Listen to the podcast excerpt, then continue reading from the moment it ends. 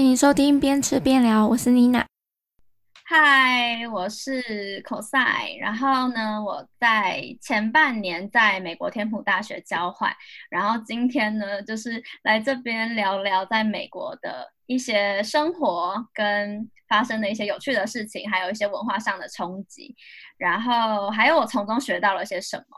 然后很开心今天有机会可以把这些故事告诉大家，因为有些我自己觉得让我学习蛮多的，所以也很希望大家会喜欢这个。故事，嗯、呃，欢迎 cosine，cosine 的名字很特别，就是三角函数里面的 cosine、sine、tangent。会不会听到这里的时候，很多人都都给我退订、退订、退订？什么嘛，又要讲数学？我们来拍一个示意照。我不知道把布丁拿出来，帮我找一下，我帮我拿一下来拍一下，让他也入镜。好啊。我觉得你对于人来说，真的对文化的感官吧，我觉得你蛮敏锐的耶。每次看你的 IG，就是不是去交换学生半年，然后我就看你不是 IG 会讲说，哎，可能跟美国人有什么不一样，或者美国学生会有哪些点，我就觉得天哪，你是打算放大镜在生活吧？可是我说我做这件事情，其实我都有，我会记下来，就是我会很。就是我很喜欢观察这种文化上的小细节，然后我就会把它记下来，会打在那个备忘录上面。然后我就会想说，我一定要把它写进日记里，因为我觉得这些事情太小，如果我不写下来的话，就会忘记。哇，你可以出书。那我觉得就是会有一种，我像每天也都是，就是我在美国是坚持，我每天都要写日记，然后一个礼拜要 po 一次我的周记。然后我那时候就会觉得说，我每一天的感觉都不一样，尤其是那时候开学，每一天你那个情绪变化超大的。然后我觉得，如果我今天没有记下我当天的情绪，我明天就会有新的情绪覆盖它，那我可能就会忘记那个感觉。所以我就会很坚持，就是我再累，我回家就还是会花可能两个小时，就是写日记，就是或者是把它打成打打下来，然后 po 在 IG 上。我觉得那是对我的自己的一种记录，所以我就。会回去看，就是从第一周，然后很忠实的记录到最后一周，然后我每一周的感觉，我觉得就会有很明显的不一样。那你这样一就是整个回来，你你觉得最大的不同是什么啊？就是心态啊。嗯，你觉得如果我们用一句话来表示呢？我觉得我其实这一题我反而会觉得是所有问题里面最困难的一题。就是因为我那时候就在想说，很多人都会问我说，你回来之后你有什么最大的收获？然后我就那时候我在想的时候，就在提太难回答了，就是因为我觉得那个收获是整个人的成长，超级抽象的。就是我觉得整个人独很变得独立，然后问题解决能力变很好，就是你必须很多事情你必须要自己解决，而且那个解决是。你今天想了方法一，但是你发现不可行，你就要马上有方法二跟三，然后就是不断的去想出一些企图解决它的方法。然后其实那时候也没有什么人可以帮你，所以你就要自己去试。然后我觉得你就会自然而然的变得更能掌握自己的生活。可是因为我觉得这些事情好抽象哦，然后就很难，就是很难说我真的成长了什么。可是我觉得在想法上有很多改变，然后。对自己，嗯，视野上就是会觉得更开阔，真的会觉得世界上好多不一样的人，嗯、然后很多呃不同背景的人，然后你会发现你自己的，嗯，自己很渺小嘛。就是当你看的世界越大的时候，你就越觉得自己必须更虚心的去学习。就是还有很多事情等你去探索的感觉。嗯、我觉得在我真正踏出踏出国之前，我都会觉得，嗯，这个世界可能就是这样子。我知道有很多人，但是我一直都没有想到说跟这些人相处，或者是我们在一起生活的时候会发生什么样的事情，然后这些不同的文化会对我们两个造成什么样的影响，我都都没有想过。可是真正跟他们生活相处，真正认识他们的时候，就发现文化真的太有趣了。它就整个是可以让你们的想法完全不一样，然后让你们的习惯完全不一样，甚至你会觉得哇，你很惊讶对方怎么会这样想，然后他同时也会觉得说你怎么会这样想？就是你觉得什么东西？两边都很就是嗯，像是赞美这件事情，像是如果别人在赞美你的时候，我觉得台。台湾人或是甚至我都会说没有没有没有，我没有那么好，我没有那么好。然后你你也很漂亮，就是你知道会讲你也很漂亮，你也很厉害，你才漂亮嘞！对对对对对，就是你会很直接，因为生活中应该都有吧。就是当别人称赞你的时候，你要先有一个、嗯、好像有个公式，是你要先谦虚的否定。哦，没有没有，我没有那么好，我没你你把我想的太好，然后再赞美别人。其实你更好啊，我觉得我也很欣赏你哎。就是会有这样的一个模式，可是我发现他们他们是，当你称赞他的时候，他会很就是很开心的跟你说谢谢。那他们会 feedback 会就是就是他们收下来之后不会，然后就说谢谢你。对，对，他就会说谢谢。呃，我知道，就是我之前那个跟。我我有线上就是在练英文嘛，然后我的英文老师之前我也是跟你一样，就是说 no no，就是就跟他说没有没有没有，你你太夸奖我了。然后可是后来我发现我每次称赞，就是想说我也要称赞他们，称赞他们之后，他们就会说谢谢，可是他们会再加一句我很开心你这么说。对，对，他们就会来，嗯，就是会这样子，就是会有一个，就是会有一个。他收到了，但是他没有要怎么样。他可是当他们真正想要赞美你的时候，他们也会很吝啬的给给予你赞美。对，哎、欸，你刚刚的嗯，那个这学的太好了啊，每个真的外国老师都这样哎、欸，每次你跟他称赞他，他就会说嗯，thank you，而且哇，这是他们的 SOP。对，可是我觉得对于这个可以玩。收下别人的赞美这件事情，我会觉得很很棒诶，就是因为我觉得我很难真的收下别人的赞美，一部分是因为我们的文化里都教我们要谦虚，然后要嗯，就是永你永远都不够，你永远都不够好，你永远都要去努力去追求，然后所以对于别人的赞美，可能没有办法很快很直接的收下来，可是他们就会让我觉得。他们可以接受别人的赞美，就是把这个变成自己的动力，或者是自己对自己的一个，就是增加自信或对自己的价值的就会提升，或者是会知道说自己其实这一方面是做的不错，可以转而肯定自己的感觉。然后就是在我自己，我会觉得这是我很想跟他们学的，因为我觉得那是一个某种程度上你是。在展现你的自信，就是谢谢你这么说，然后我也接受你的赞美。嗯，就这跟他们，就是我们会常常说，国外就外国人都比较有自信心，就是你不知道他哪来的自信心，你会不会觉得这其实跟他们的这个生活也有关？就是他们就是常常会赞美你啊，就算你做不好，嗯，他也是会赞美你，老师也是会赞美你，就那种感觉。对啊，而且我其实我有一个感觉，但是我。我我就直接直接讲，就是我怕他会拖拖出你的稿出来。哦，没关系啊，没关系，我们那个稿是我录音啊，我们都随便聊。那我就直接随意的聊，就是因为我那时候有一点，我就觉得他们怎么可以这么有自信？因为我觉得，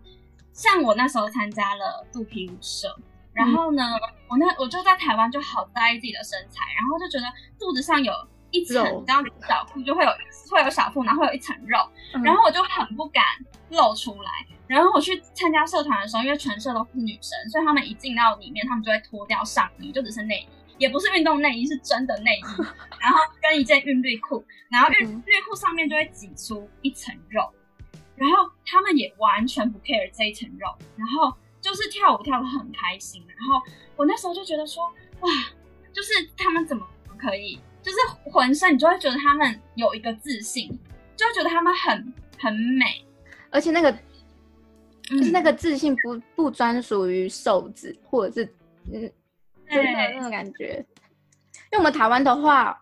啊，我们台湾的话，不是你看到有些人走很有自信，可能是他们很瘦，或腿很细，或腿很长，嗯、就是有一些我们觉得他很世俗，觉得他美的因素，他就会走得很自信，或者他很聪明。我觉得很聪明的人，他也会有一个自信。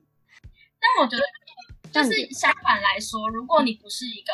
呃大家定义的美或瘦的人，你就很容易没有自信。可是，在他们那边，我会觉得，不管他们。长得怎么样，然后肤色怎么样，胖或瘦，他们都可以很有自信。真的？可是你觉得是为什么？我觉得真的是他们很每，因为他们，我觉得那是打从身心底的相信每个人都非常非常的不一样，就是而且每个人都有自己的价值，就是他们的个人主义是很。明确，然后很鲜明的，然后这个也是落实在各个方面，然后当然有好有坏，就是好处就是他们每个人都可以很有自信的长出自己的样子，但是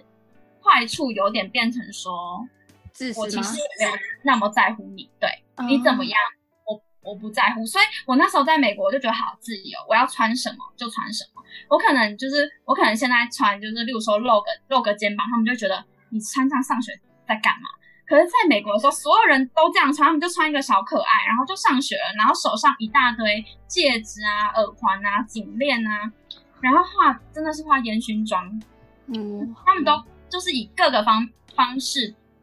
他们甚至有些人穿高跟鞋，然后戴着太阳眼镜，然后戴着一个大草帽，然后走走进教室，我就觉得天哪，这是在走秀吗？现在是在什么 伸展台吗？然后他就走，就就是坐到位置上，然后就这样子拿下眼镜，然后放旁边。然后我就想说，天哪，就是他们真的可以用各种方式来展现他们自己的样子，然后别人不会因为这个样子去想他，就是哎，你怎你怎么这样？你怎么那么有自己的特色，或者是这么这么奇怪，或者是这么不像一个学生？就是他们没有这些束缚。然后就可以很自在的做自己，然后让我觉得，嗯，那你觉得，就是因为我们说觉得我们看到认识一个人是从外表开始吗？如果他外表是就是打扮的这样好好的，我们就会觉得，我们就会认定他的个性可能就是温和、书香这样这类，就是我们会帮他的外表打分。如果美国人像他在美国，他们没有。这么在意别人的外表的话，他们怎么打扮的话，那他们怎么去判定那个人是怎么样的人，然后进而决定要不要跟他交朋友？嗯，可是我觉得美他们的交友是，就是你可以，你一开始跟他们相处，你会觉得是不是你们的关系很好？就是你一开始就会有一种，哎，因为他们讲话，就是每次在回应你的时候都会。高八度，就是他每次在讲话的时候都会有一个很浮夸，就是哦，就是会有一种好棒哦，然后就是我也很开心认识你，然后或者是说我们有一天一定要吃饭，就是我就觉得他们的每个声音都会看起来就是听起来他很真的很高兴，可是其实事实上他们说了这句话也不代表他们真的想跟你做朋友，这就是他们一个社交的方式。那怎样才会是他真的想跟你做朋友？我觉得我真的有交到朋友，真的是加入社团之后，然后我会发现，你加入社团之后，他们，你跟他们可能每周都在见面，因为我们每周都有两次练习，然后后来还一起表演，所以就是每周都在见面，然后每周你们都会有一点点小互动，然后你们正在为同一件事情努力的时候，那个时候很容易就是。我讲的这些立场可能是针对交换生，因为我们不是在那个文化里长大，嗯、所以其实很多他们内部的笑话或者是梗，我们听不懂。嗯，所以融入进去当然会比较困难。但是如果你有很长时间的跟他们慢慢的培养关系，然后又有同一个兴趣，培养彼此之间的共同的一个点。嗯嗯，对。然后你们可以，例如说我们那时候就是一起练习跳舞这件事情，然后后来就越来越紧密。后来他们。问我要不要吃饭，或者是要不要干嘛？这件事就是真的会有行动，就是因为我之前一开始去的时候，我好挫折，就是有一个女生，她就跟我讲说，我们呃，我们有一天可以一起吃饭，然后我就想说，哎，好啊，既然他都这么说了，所以我就直接私讯他，然后就问他说，那我有一个活动，我想去参加，你愿不愿意跟我一起？然后他就说他那一天不行，他已经有约了，可是我们可以再找隔天，我们可以做其他事情。然后我就想说，哎，那我就想到他之前有说要吃饭嘛，所以我就再传了说，那你我们一起吃午饭好了，那你告诉我你一到五什么时候比较有空可以跟我吃饭？结果他已读我，然后没有回讯息耶。然后我那时候就觉得，就是虽然我去之前已经有被人家提醒说，美国人的话你真的就听听就好，是你其实有时候不要太往心里走。然后他们很喜欢说这种下次我们一起吃饭，下次我们一起干嘛干嘛。哎、欸，其实很像我们啊，我们不是也会说，哎、欸，我们下次再约，下次都不知道在哪。是他们他们的那个会，我会觉得更，因为我觉得是可能。我觉得是不是因为我们人在外面，嗯、就是在他们的领土上，所以我们就太内心想交朋友的心太过大，就所以他讲的一句话就会对你影响很深，就会觉得，哎呀，我真的想跟你交朋友，你又提出这个，嗯、我们就会往心里走。如果放在台湾，如果你的朋友，呃，就说，哎，我们下次再约哦，你自己心里也知道，说可能不会这样的感觉，嗯、对对对，我们本身的期望就没有很大。嗯 我喜欢你这个解释哎，因为我那时候去的时候，我也觉得说怎么会这样？可是其实放回台湾班。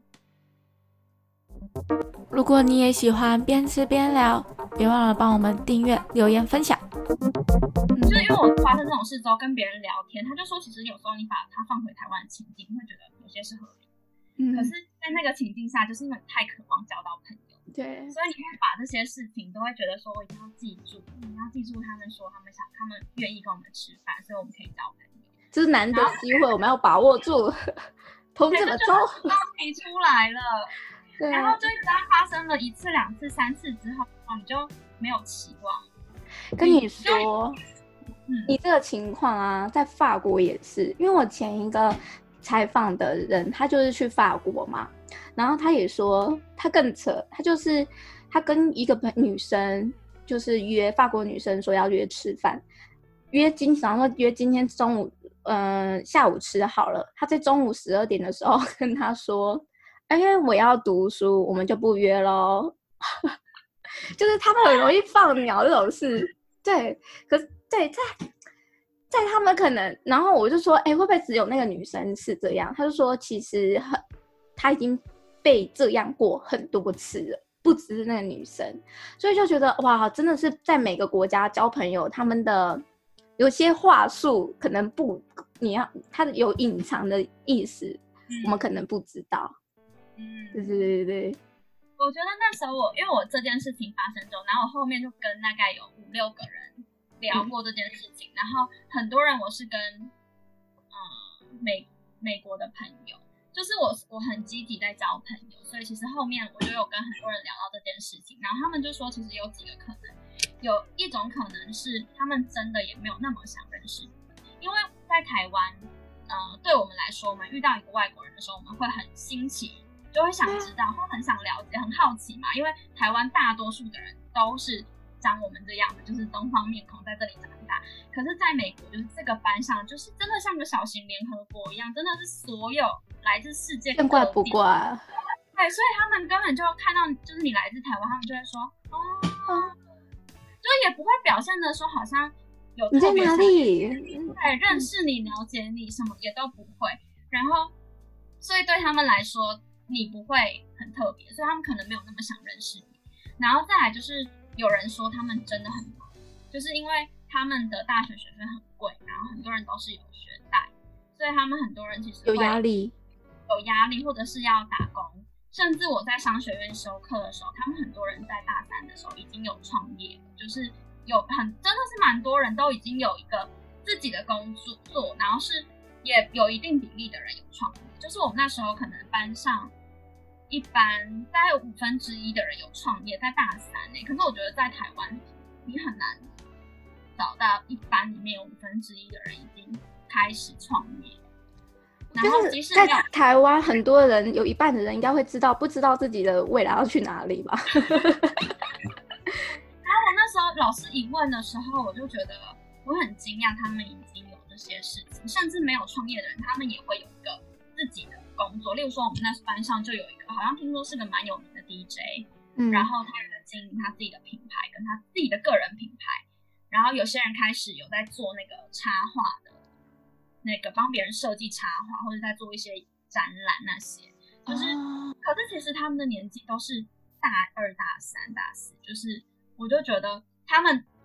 一部分是因为他们真的有这些东西，所以他们很忙。对，我要记得我我刚刚要讲什么？刚刚讲他们为什么不跟我吃饭的原因，他说有可能是他们真的很忙于他们的各种生活。然后真的没有时间跟你吃饭，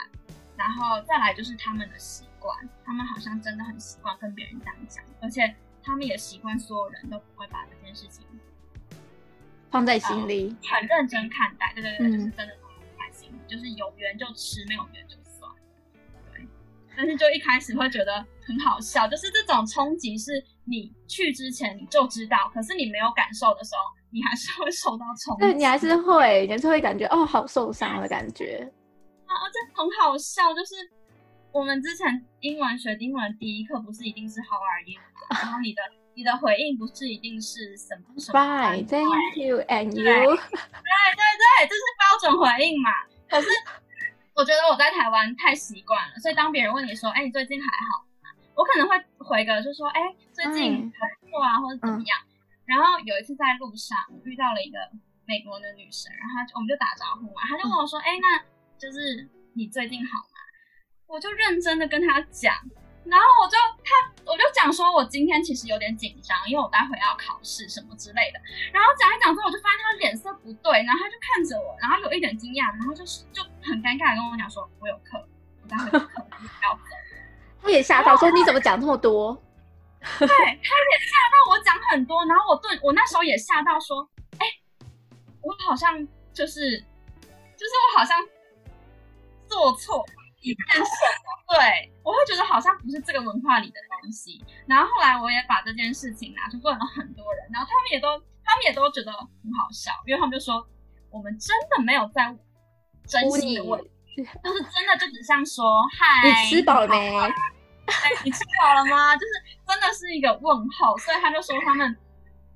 他们也没有想到我会这样回，是他反而错愕，不晓得怎么回。你要安慰你吗？还是什么？他不知道。他真的因为，而且我们因为我们那时候是这样子经过对方，然后我们停下来，我想说会有小小的对话，嗯、可是我发现那个那个频那个速度应该是这样子嗨，然后很顺的，没有中间停下来的对话的过程。对，应该嗯，他很心里给自己的觉，就是他要看到你，他从你对面要走过来的时候，他给自己呃限定说，我们这个这一我们会遇到你打个招呼，可能留停留个三秒三分钟，没想到你竟然有想要把他拉长，他惊呼，我就我 怎么办？我只有三分钟哎，那我觉得我觉得他 们他们没有要停的意思，我反而会觉得他们连一点时间都没有要停。他们是真的就只是想要嗨就走过去，完全没有要停下来的意思。所以当我停下来的时候，他们会觉得哇 哇好。而且我觉得这件事明明我从小就被这样教，可是我在那个情境下，我的反应竟然还是认真跟他认真回答，我自己也很惊讶。就是但是你知道英文的第一课，哎，就是可能你小学幼稚园的时候你就学到这个东西，可是你没有体，你没有在那个文化里体验过，你就真的还是没有办法感受。那个是什么样的东西？还是因为那个女生是你很信任的人啊？我觉得也没有、欸，也没有，就是、像朋友一样。因为后来我们还把这个题材当成我们，我后来有参加一个活动，它是有点，呃，有点把你们配对，就是把一个当地他们修教育学分还是什么，然后就把他们的学生跟我们这些交换学生配对。然后配配对之后，就让你们聊一些文化的东西，然后要做一些报告，然后最后要有个影片的呈现，然后我们最后就是用就是打招呼这个来作为一个影片的呈现，就是因为那个女生觉得很有趣，因为我跟她分享这件事之后，她也觉得很有趣。她说她生活中没有没有一个人会在 How are you 后面接，真的跟她讲我的生活是怎么了，然后她就说她觉得很好玩，她希望可以用这个平台拍成影片。做呈现，然后我们的主题就是文化差异，就是做台湾跟美国吗？还是还有其他的学国家？嗯，就是亚洲，我们就是就把它定位成就是可能亚洲，但是我是来自台湾，对啊。然后但是因为我他那一堂课的每一个人都有配到配到一个学伴，然后多数还是亚洲人，因为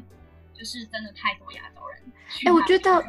亚洲可能还可以细分呢，如果你弄那日本更好玩，他们每次说好好好好的拉这个长音，那个又有差了，对不对？我觉得那个如果做日本更好玩。真的，我觉得对他们来说，就是对我们来说，亚洲还是可以细分好多好多。可是对他们来说，亚、嗯、洲这已经是一个全新的世界，就长那样，人就是长那样，很不一样，跟他们很不一样。我就觉得。很好啊！我现在想起来，我都觉得还是很有趣哎、欸，就是好多事情，就是因为你不知道，所以你就会呃做了一些事情，然后让别人觉得你很奇怪，然后我就会把这件事情，因为我们那时候会有一个那个叫做嗯 conversation partner，就是在嗯图书馆里面有一个这样子，他们就是会有固定几个学校雇佣的，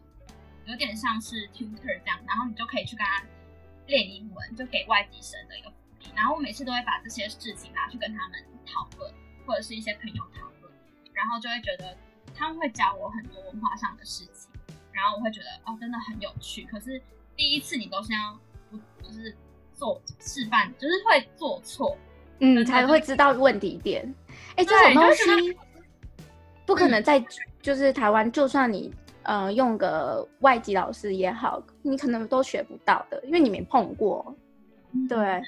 觉得有些事情太细微，根本就不会有人教你。就是像我那时候坐进教室的时候，我那时候一开始第一堂课进教室，我就觉得我一定要做一个座位是左右逢源，就是我左边也要有人，右边也要有人，这样我有问题的时候，我可以马上发问，你知道吗？因为我怕我听不懂。然后，然后呢？你说他们都有。个人的空间，对不对？我发我到这一个，嗯，真的，所有人全部都是跳一个座，没有人是连在一起坐三个人的。然 后我觉得他们可能也很惊讶，我就这样走进教室，然后坐在他们两个中间。说两位啊，我手很深。你不是说他们有那种嗯个人空间是一个手臂长？我觉得这个人很好笑，一个手臂然后画圆。手臂很长哎、欸，我还记得你说捷运上的捷运的，就是有一个人不是你旁边有位置嘛，然后他就坐在你旁边，然后他就只坐了三分之一还是几分之一的那个座位。通常他们是不会坐的，所以我就觉得超浪费位置的。你明明就有两个位置，可是你坐了一个之后，你旁边就是空的，然后他不会有任何人坐。那他们还有博爱座吗？好像还是有博爱座哎，但是就是他们就会有一个，你基本上比较少看到两个人连在一起，大家都还是或者是三个人的连在一起的位置都会坐旁边两个，中间那一个不会坐人。那为什么美国他明明知道他们的文化是这样，为什么他们不把他们的椅子拆开来就算了，还要连在一起啊？就他们就不会坐啊？他们很奇怪，觉得很好笑，而且我会觉得为什么你不放一个椅子？既然另外一个椅子用不上，你就让多一点人可以站在那里。对啊，还是这个不是他们美国人设计的？其实也不知道哎、欸，但是他们脚酸的时候，或者是一些可能比较不方便老人，他们还是会去做，哦、oh.，还是会坐下，可是就是会跟你保持着距离，就是不会贴着你，但是那个距离，因为我觉得一个手臂真的很远、欸，我不知道。哦，我有没有提过？就是我之前打在排队储值的时候，我被前面一个黑人女生骂，因为她觉得我离她太近了。就是我，我真的是正常的距离啊。我是台湾大概多少？一个嗯，向前看齐这样的感觉吗？对，就是这个距离，没有很近嘛，半半只手臂，半只手，就是手掌到手肘的距离。对，对对对，OK。所以我觉得很合理啊，就是我自己很舒服，然后。我就在旁边等，然后等的时候呢，我也就没有做什么，就看着前面等。然后他突然转过来瞪我一眼，然后就说：“就是你可以不要离我那么近吗？”然后很凶，然后我整个愣住，然后他就跟我讲说：“就是他想，就是他想要跟我好好说，他试图对我好好说，但是他真的没有办法，因为我真的离他太近。然后 我有离你很近吗？就是我觉得我并没有离他很近，我觉得那个距离对我来说是可以的。可是我就看旁边，我就发现他们排队的距离其实也都会拉拉开。那多大？也是一个手臂吗？一只手臂中？就是我觉得可能也没有到这一只手臂这么夸张，但是就是会一格就是大概一步的范围。如果一两步的范围，一两步的范围，天哪！他们要不是他们美国够大，地够大，他们在台北要怎么生存啊？我也觉得，因为在台北那个距离，你真的会，你不会觉得这有什么哎、欸。但我也不知道我哪里侵犯到他，因为我真的没有做什么事情，而且他也不是说在领钱，因为领钱我可以理解，他们可能会觉得那是他们隐私，就是他只是在储值地铁卡。然后我就对这件事情有点惊讶，但是后来我问了之后，他们就说，其实他们很多人的的那个范围，就是嗯 personal personal space 是真的是到一只手臂的距离，他们是觉得这是最舒服的，除非你跟我很亲近，你才可以进到这个距离内。哦，所以他们跟朋友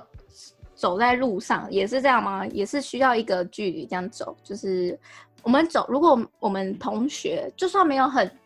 很很很 close，我们也不会离太远嘛。如果我们想说我们要一起去哪里，我们也是会在一个我们嗯、呃、这样正常讲话可以听到的范围这样前进。那他们如果跟好的朋友的话，你就可以进到他们的自己的私人空间里面。但是如果没有那么熟的话，就是我觉得，或者是你们根本不太认识，或者是没有那么熟的话，觉得保持一定的距离对他们来说是礼貌。当然不一定说不一样，哦，但是我觉得那个留给彼此一点空间是一种礼貌的表现。哦，就是对我我自己的观察，我会觉得有时候他们真的需要这样的空间。例如说在教室里，他们自己很习惯这样子跳一个座，可能对他们来说这是最舒服的方式。当教室位置是足够让他们跳一个座的时候，他们其实不会连在一排坐，除非你跟有一个好朋友一起上那堂课，然后我后来也就是慢慢的理解这件事情。当然不是说他在每一间教室，因为有些教室还是不允许，他们还是必须坐在一起。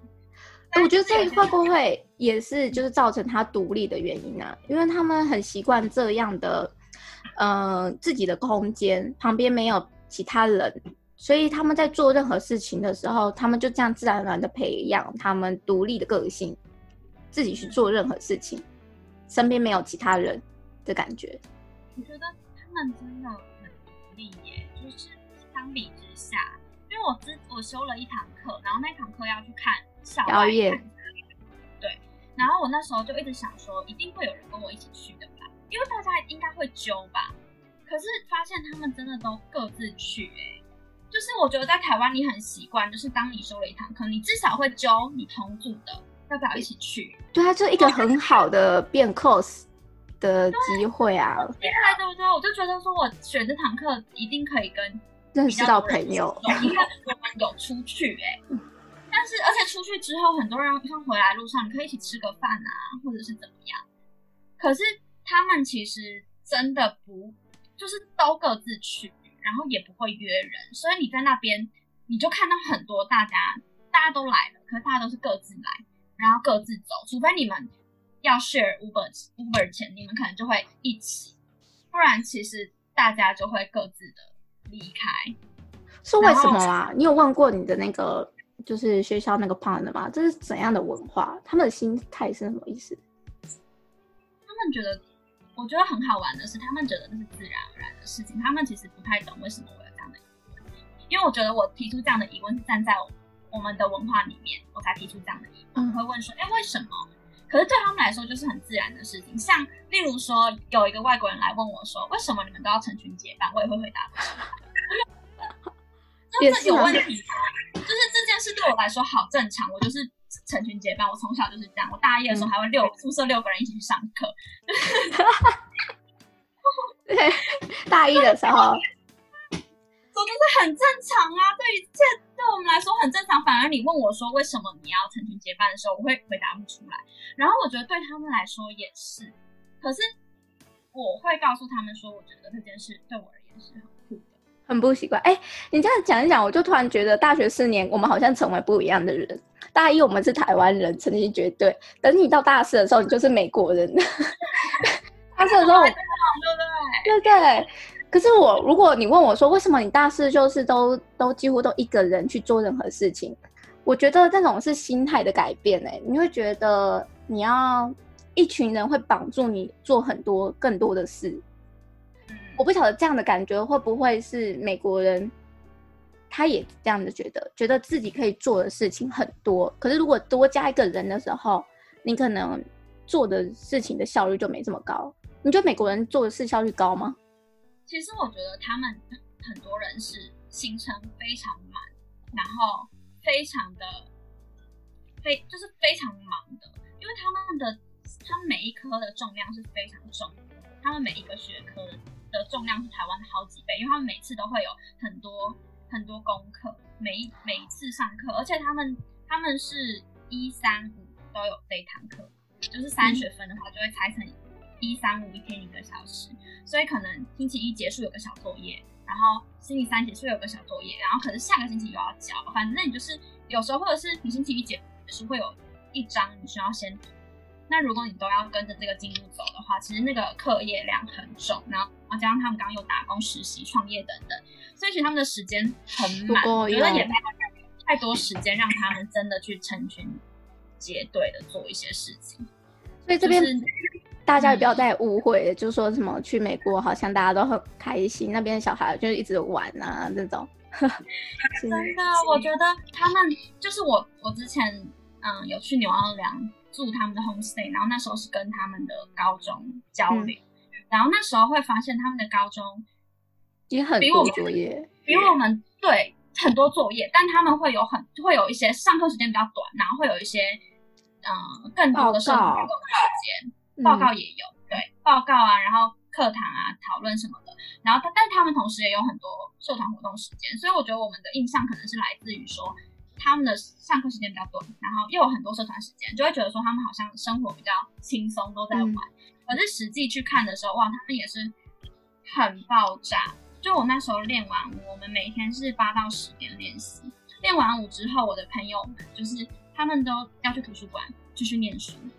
然后我就我就一个人走回家，我就觉得天哪，你们加油！因为我就是交换生，就是课业压力没有那么重。然后他们就是真的会非常崩溃，就是练舞前他们可能是上了三个小时的课，然后再来练舞，连饭都没办法吃。然后结束之后又要去图书馆继续念书，然后每天都说我要死了，我真的要死了。我就发现哇，他们真的，他们要爆炸起来也真的很爆炸，是我真的有点错怪他们，就是有点以为他们很轻松，但其实。我去修，我都修我有兴趣的课，学分又很少，又没有一些主科的压力。但他们其实有一些专业课程要修，然后那个课业压力其实非常大。他们很像大学化吗？就是像我们台湾大学一样全修，然后。其实我觉得大学我不晓得其他科系啦。那以理工科系的话，其实作业量其实很重，呵呵，所以并没有人家说，哎、就是有一些老一辈的亲戚啊，就会说啊，你大学生哦，过得很开心哈，任你玩四年。其实我都觉得，哎，对于理工科，我不知道文科嘛，我没读过理工科的大学，真的没有任你玩四年。你你玩，你顶多玩一年到两年，你就被二一了，你就不用玩到四年。那我觉得我也蛮认同这件事情的。我觉得认，我觉得认你玩四年这件事情，你在，我觉得有些人可能，就是如果对于你很有自己的目标，很有自己的想法，你好好想走这个科系的人，你不可能玩四年，顶多像你讲一两年，然后你你还是会走到一个要为自己负责的年纪，就是可能大三，你就会发发现，哦，我真的要很认真为自己负责，我不可以再。就甚至社团都到大二就会告一段落嘛，大三就是一个新的那个生活。对，我觉得在台湾就是这个样子，在国外他们的高中就面临这样的感觉，他们就是很嗯，觉得他们还是比我们更早为自己负起责任。对啊，我觉得这样会不会就是我们他们在大学的高中的时候就已经在做这些。我觉得他们对于口头表呃表达很早就开始训练了，所以他们我觉得在表达的时候，其实你就在思考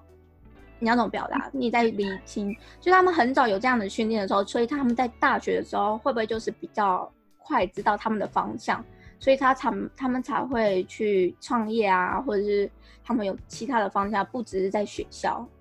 课业而已。我觉得很好玩，是之前有一张梗图，就是说台湾的教育就是考试、升学考试、升学考试，然后最后大学什么全部都要来嘛，自我探索能力。对。而他们真的是从小就是会去想他们要做什么，而且我之前去住那个 homestay，那个他们家的妹妹就好有自己的想法，就是在她才十五、十五、十六岁吧，她已经。很有自己的想法，我想如果十五、十六岁的时候，可能都不会想到我为社会要做些什么。我为他想做什么？他就是有跟我提到一些他想要怎么样去帮助帮助别人，就是这些东西。他说他觉得这些东西是对他生活中会很有意义，他会有别的不一样的想法，就是他怎么去影响跟改变这个世界，改变身边的一些人，就是影响到更多人。可是我在高中的时候，甚至高一、高二，我都只想说我要怎么，你知道，就是。考好的好的大学，对嘛？就是对，就是这两件事情啊。然后我甚至到大学以前，我都没有想过我未来要干嘛。我就觉得我到大学以前，我唯一的目标就是考上好大学。对，大家好像我觉得是太常有人跟我们说，你就是考好好大学，嗯、好像后面的问题就会烦恼就会少一点。嗯并没有，各位并没有。对啊，所以我有时候看他们，我会觉得好。很棒，就是你提早探索，你就提早知道你自己喜欢什么。嗯，可是我觉得也不是说不读书啦，就是读书，毕竟很多东西都是你要学校也是会用分数去挑人嘛，你不要到时候变成学校挑你，嗯、应该是让自己去挑学校，才才能真的选到你想要的学校、嗯、想要的科系、嗯、想要的未来这样的感觉。对，对。我自己我也很认同这件事情，就是我觉得读书还是很重要。但是我跟一个美国朋友在聊天，因为我们会固定做语言交换，就是每周一次。然后到现在，就是我们上个礼拜、上上礼拜才聊到这件事。我就说台湾都是你你大上大学，我们那个时候上大学就是成绩还是很重要。然后他就跟我们说，成绩没有那么绝对，成绩是一部分，但你的其他表现也都是一部分。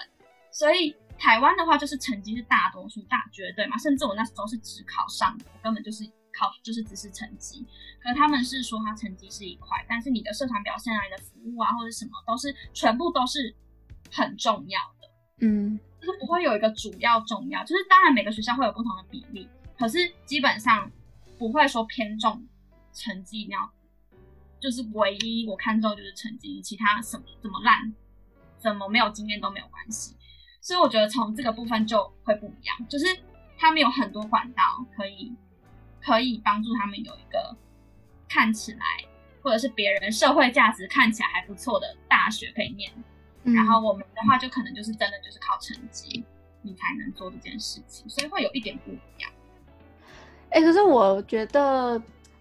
我们只靠成绩，只有在你的求学求学过程，而且那个求学过程只到高中。你看，你到高中要升大学，大学要出去工作，你那个履历不可能只有放你的学校成绩啊，你一定要有社团，你做过什么事，你有什么想法，你做。对，所以我们的蜜月期也没很长啊。对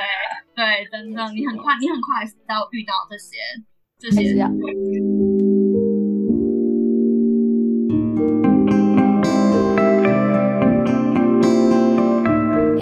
还想继续聊对吧？我也是，下一集更精彩，不要错过喽！